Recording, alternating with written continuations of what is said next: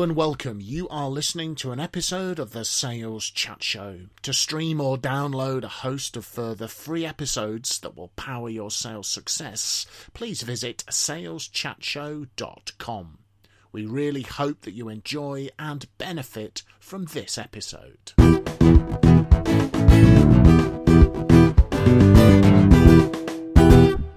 So, hello, folks, and welcome to yet another episode from the Sales Chat Show, saleschatshow.com, uh, driving your sales forward. In the Sales Chat Show studio, we have, as always, Mr.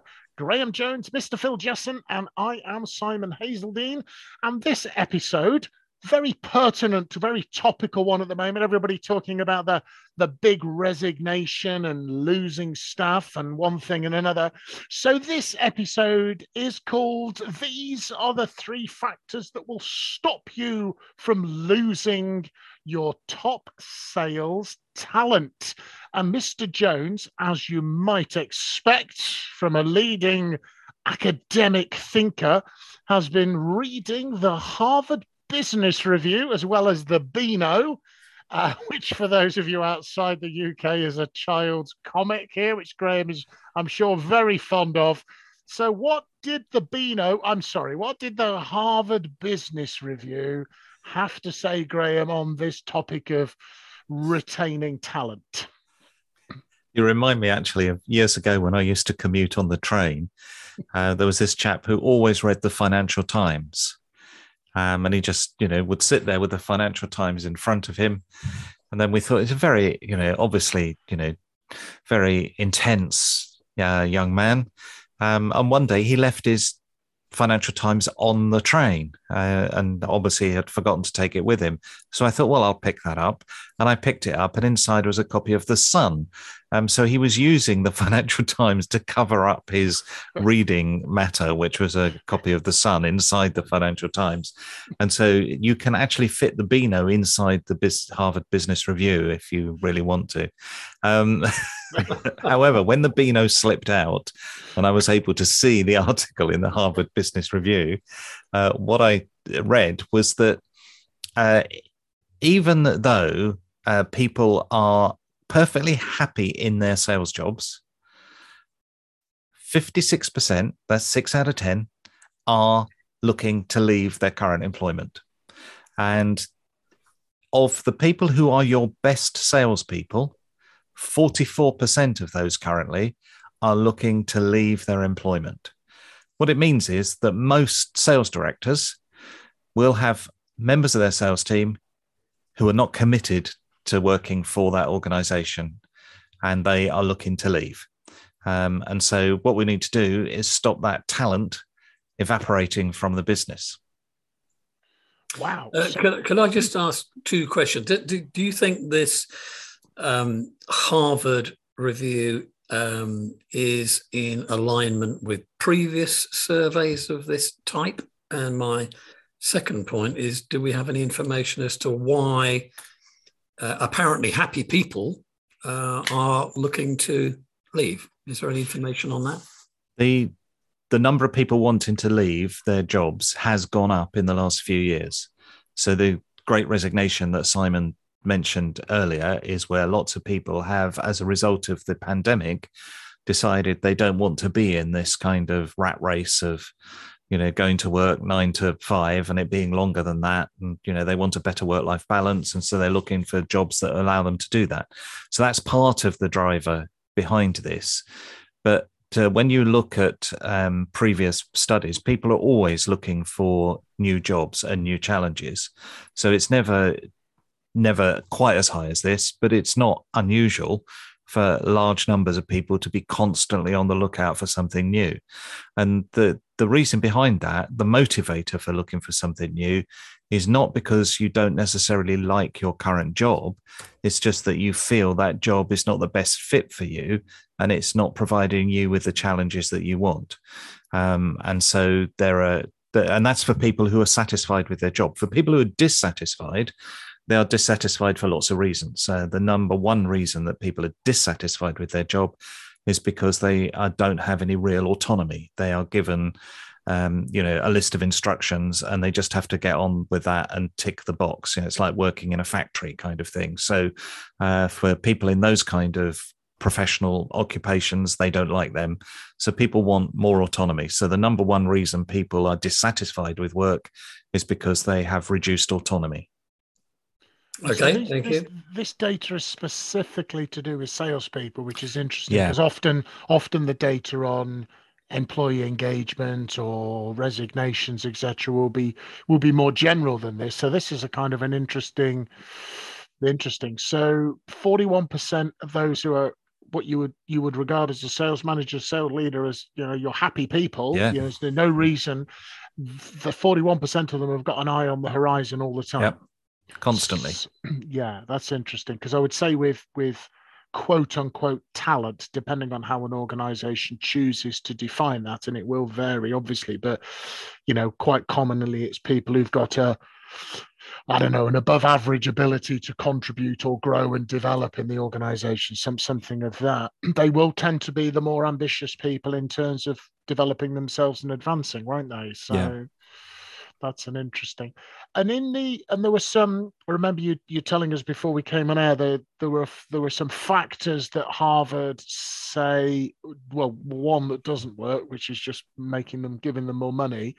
Um, but it's they've got some they've got some thoughts and ideas on some things you can Yeah. do to to help. It's worthwhile thinking actually about the psychology of employment because when in various studies looking at the psychology of employment, of 15 factors, pay is the 12th most important. So actually, uh, pay is not really that important to people in terms of uh, how satisfied they are with their job, whether they like doing the work, whether they're motivated. It all comes from lots of other factors. So pay is not that important. And so uh, a lot of companies appear to be going, well, if we're going to lose sales staff, we'll, you know, up their commission. We'll give them a higher commission rate. We'll give them a higher salary rate, and that'll make them stay. In fact, if anything, it makes them want to leave. Um, so it usually has the reverse effect because you're demonstrating to them you don't really care about the things that matter to them because pay is way down the bottom of the list. So actually, you're telling them you're not really going to concentrate on the things that are important to them. So that makes them want to to leave even more. So raising their pay actually works against you. Um, so that's not that important. But what it, what Harvard Business Review showed was that one of the most important things is allowing a salesperson to get the support they need to achieve their objectives. So if their objectives is you know reaching particular dare i say it targets for their sales um, but if the if you if their objective is you know for example to you know gain whatever it is 20 new customers in their territory or whatever it is if the company doesn't provide them the support with doing that and there could that could be all kinds of different support. It might be training it might be you know um, practical support for somebody to help them with the remainder of the territory or whatever it is. The fact that you've challenged them to grow the business and increase their sales but then don't give them lots of support to enable them to do it when you don't do that that makes them want to leave because it, again it's kind of sending the message you don't really care about them. You want them to achieve more sales you want them to achieve greater um, numbers of customers but actually you're not doing anything to really help them. And so that's a signal that you don't care about them and therefore they want to leave. So that was the first thing that harvard said. It's got to be you've got to provide support for them to able to achieve the objectives they've got Because it actually says, uh, you know, having a look at it, it says to achieve their sales objectives. Now, I know we often have a joke and we'll have a laugh about sales targets. So we might think that was, well, hit my sales target so I get my bonus, then I'll stay, which actually runs counter to your commentary on the on the financial aspect. But I'm I'm just connecting things like Frederick Herzberg, you know, old classic, old so classic psychology, if you like. Sense of achievement was a strong, positive, motivational driver. So I'm wondering whether, as well as obviously, if I hit target, my apologies, Graham, uh, if I hit target, yes, I might be get my commission, I might get my bonus, but I also get that sense of achievement of having done it. And so that that's and you know that might be a potentially i don't know a bigger motivator for people to that you know we hey we've won this new customer that we that we wanted. Yeah but it the, the sense of achievement can be from things that are not the sale itself. So for Mm. example it might be something like getting more appointments so that you know they keep trying and trying. It- you know do they raise their success rate of appointments with people? And that that's a sense of achievement. They've been able to do that but what do they need to do to raise the number of appointments? There might be things that they need to learn things that they need to Yeah.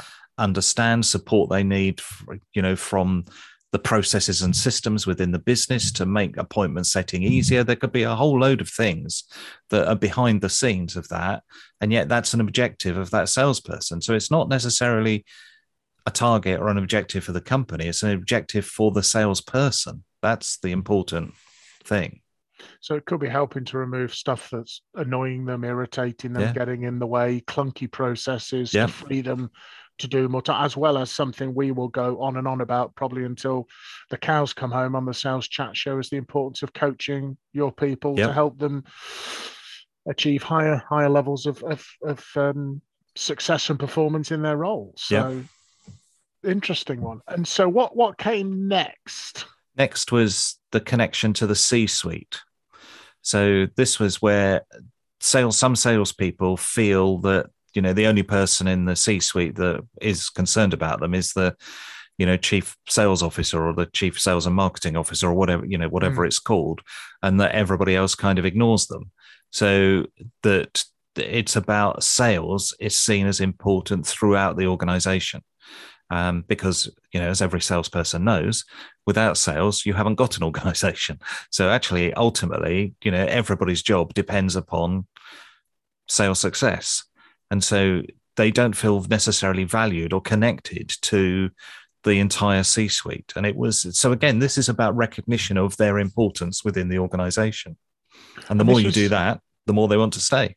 And was this internal engagement with the C-suite? This wasn't necessarily the C-suite helping the salespeople with executive appointments and customers. This was they need to be seen to be showing an interest in Yeah. sales and engaging with sales. Yeah, it's about demonstrating an interest that sales is important to the business and it's not just, you know, an irritant or it's just, you know, somebody over there does it. And, Yeah, you know, yeah. I get on with my job as chief technical officer or whatever it is. Yeah, it's seen you know, about integrating the importance of sales to the whole organization. Fantastic. Is an interesting is a is a really interesting to get the CTO, the CIO, the CFO, the CPO, however, other than just the chief revenue officer or the chief sales officer involved in in engaging with them. Yeah. Okie dokie. And the third one? The third one, um, some salespeople will love this. Uh, some who work for a sales and marketing team will not love it. Um, but the third one was actually making the marketing department do their job better. Um, because it transpires that of the leads that salespeople get, on average, only 15% of those leads come via marketing. So, in other words, marketing is doing making lots of noise but actually the people doing the work to get the sales are the salespeople. And so, actually, if marketing and sales was made more of a team Yeah. um, and they were more closely connected, then that's going to make people want to stay more. So, you know, siloing off the marketing department from the sales department, as some organizations do, that works against you in retaining staff. And it's really important actually to retain staff, not because you want to keep that talent and you do want to keep that talent, but actually the cost of recruiting new staff is very, very high. And a lot of those costs are hidden costs. So, you know, there's the cost of recruitment itself, but then there's hidden costs of the fact that when they arrive, uh, they've got to be coached, they've got to be mentored, and that means those people are being taken away from their job, Yeah. reducing their productivity, which hits the business. But none of that appears in the profit and loss account. So, no, when you tot up the cost of recruiting somebody, it's very, very expensive. When you look at it from a management accounts perspective, it is very, very expensive. So, that churn of staff you want to keep down. You don't want people to leave, not just because you don't want to lose their talent, but because it costs the company a lot of money.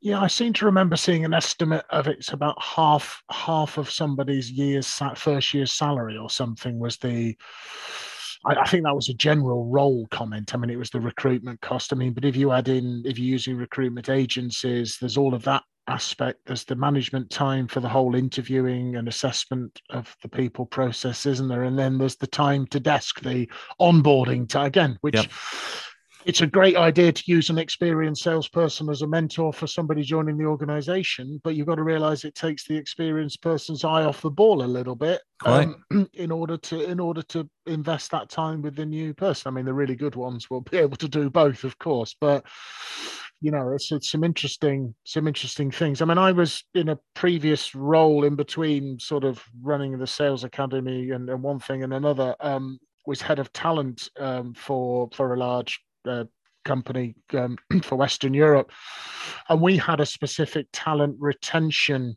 thing that we used to put in place right was we had a little little guidance to the managers to say and we used to call it adcc so first of all if if we do think this person has potential to progress can they see advancement within the organization? Do they do they feel like we we you know there's somewhere for them to go? Are we developing them so are they getting coaching? Are they getting support? Are they getting on the job? Have they got that connection, emotional connection with the organization? For example, and it was interesting are they having for example lunch with the ceo from time to time are they getting some interaction with with the senior leadership and is their role challenging to them as well because they, they like they love challenge they're really good people they yeah. thrive they thrive on a positive challenge and i think having those having those things in place, I mean, they're slightly different to the Harvard, which is obviously more more up to date research. But I just wanted to kind of throw those in as a little checklist to to make sure that you're you know not going to have these people disappearing right? Because the the headhunters for want of a better expression they're always after the really good people aren't they? And that that's who that's that's who they're going to be after. Mr jesson Yes, just coming back to uh, the comments that we made about responsibility and autonomy, I can think of quite a few uh, very successful ideas that clients that I've worked with over the years have put in place. Um, one company springs to mind where the sales director decided to appoint one member of the team uh, to also be responsible for uh, analyzing competitors within the business. Uh, and that was a nice little extra piece of responsibility that that individual had. And members of the team, if they knew they were up against competitor XYZ, they would go and talk to that colleague who had the up to date information on that competitor, including their strategies, their prices, uh, the lot. Uh, also, I think um, getting people involved in special projects works very well, whether it's saying to a member of the team, well, uh, I want you to set up the exhibition stand at the NEC, uh, or I'd like you to take part in the training course that we're putting together for new recruits. Those special projects that maybe have a time frame of four to five weeks or something like that. They're very, very motivational for people. And I think the other thing that works very well and also provides a connection with the C suite is the creation of project teams where a sales director might say to two or three members of the sales team, I want you to work on this outcome. Uh, the time frame is two months uh, I want you to come back to the board with your recommendations on it. And um, if you need to spend a little bit of cash outside work when you get together, we're very happy to fund that. If you need to go and meet in a Chinese restaurant or a pub from time to time, as you are bringing your conclusions together, obviously we're up for that. So I think project teamwork does uh, particularly project teamwork across the business, of course, where you may have a salesperson, a marketing person, a production person, somebody from IT, and somebody from accounts all working on the same thing. They probably improve their knowledge and understanding of each other's mm. problems and pressures at the same time. Uh, but they go back to the board, they do a presentation to the board, probably stay for lunch, all of those good things and that also ticks that C suite box as well.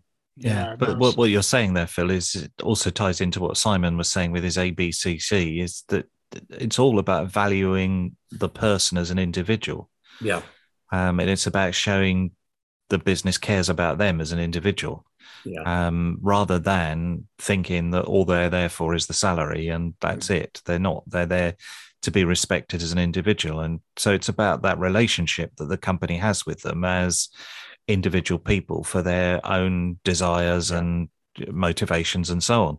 Yeah. And that's really interesting, isn't it? Because every good salesperson will tell you that crucial to sales is understanding the customer as an individual um, and motivating them as an individual. And so everything that salespeople do for their customers is actually what they should be doing for their staff yeah, um, because it's the same principle that as long as people feel they're loved and cared for, they'll stick with you. yeah. And I think the other thing I'd just like to support is, is Graham's comment about uh, marketing and sales. If if I if I was a chief executive today, uh, I wouldn't have sales and marketing in separate functions. Uh, I think I would put them together, sales and marketing. My my experience of sales and marketing being separate, uh, it often becomes tribal warfare, Mhm. and you have a situation where marketing that has allegedly carried out a period of customer research uh, says to the sales team, These are the products that we want you to sell in the future. And the sales team is saying, Well, why don't you get close to the customers and you'd find out what the customers want us to actually make? And so it goes on. And uh, you get that delightful clash between the slightly more intellectual and theoretical marketing people compared to the street fighters and pragmatists that exist within the sales team. Well, I've always believed the best way to break down organizational silos is to get people from the silos working together more often. And you start to, the edges start to become more fluid, don't they? So having salespeople involved in, with the marketing, the process, or how they're going to, Yeah. the lead generation, or how they're going to use MQLs, like marketing qualified leads. What's the, what's the criteria? And have sales involved and vice versa the other way around. And, you know, I was, I was interviewing an MD for an- another podcast I've been involved in recently, and, and um, the expression "mar sales" came up, which was lovely that she she she generated. She said, "We need them to be one department because Yeah. they're so they're so vitally important to each other." And Mm. I think also is that salespeople need to be showing to marketing that they are valuing the leads they are given, which would hopefully encourage marketing to be doing more of it. Because I know some salespeople can be very dismissive of leads that arrive from marketing. Okay, Yeah. maybe sometimes the quality is variable, but to tar them all with the same brush, I think is, you know, is not necessarily Yeah. there. But also, what's the expectation how of salespeople? We're not expecting marketing to give you 100% of your leads. So, you know, make it clear who is responsible for for what. So lead Yeah. generation is a shared activity and how can we work together? What are we doing in sales? What are you doing in marketing? How can we collaborate to generate the best possible leads and to treat them well and use them well at the Yeah. early part of the sales process? Yeah, absolutely. So that's a fascinating, uh, fascinating piece of research there from from Harvard, and some additional ramblings from the sales chat show team as well for you to to to hopefully hopefully give you some help there because, and and I think to Graham to your point is it is the probably it's the the hidden cost and the hidden disruption that that is the biggest concern. It's costing you an awful lot of money to replace somebody, and there's all the intangible things you've lost of knowledge and relationships and those sort of things that can be super hard to overcome and, and to and to recover. But of course, if you are going to lose somebody, because I don't think anybody can retain everybody all the time, no matter how good you are, I think it is important that that person exits the company really well and the door is left wide open for them to come walking back in. If it doesn't work out, maybe sooner or later, or in a couple of years' time, maybe two, three years' time, keep in touch, keep connected with them, have a coffee with them from time to time. Because there might be an opportunity to bring them back into the organization at some stage in the future. So, obviously, do everything in your power to stop that happening but if it does, I think make make the departure super professional as well. I think that's and do an exit interview and find out why they've left and and do it probably after they've gone with a neutral person because then they'll tell you why they left for real, not not the Yeah. polite because they'll often say it was money which Yeah. it probably isn't going to be. Um, you know, if it's your boss, you're not likely to say it's you. Why are you leaving? it's you, boss, right? Which often it is, right? Yeah. Relationship with manager is, is always high, is always high on the list.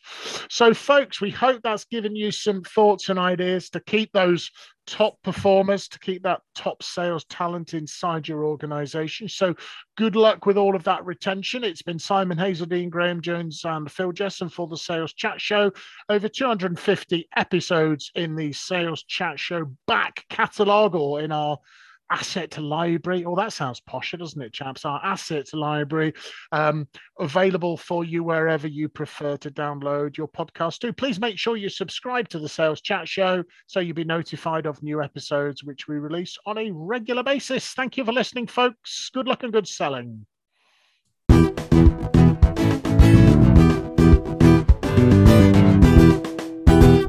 You have been listening to an episode of the Sales Chat Show. To stream or download a host of further free episodes that will power your sales success, please visit saleschatshow.com. Thank you very much for listening to this episode, and from everyone here at the Sales Chat Show, we'd like to wish you good luck and good selling.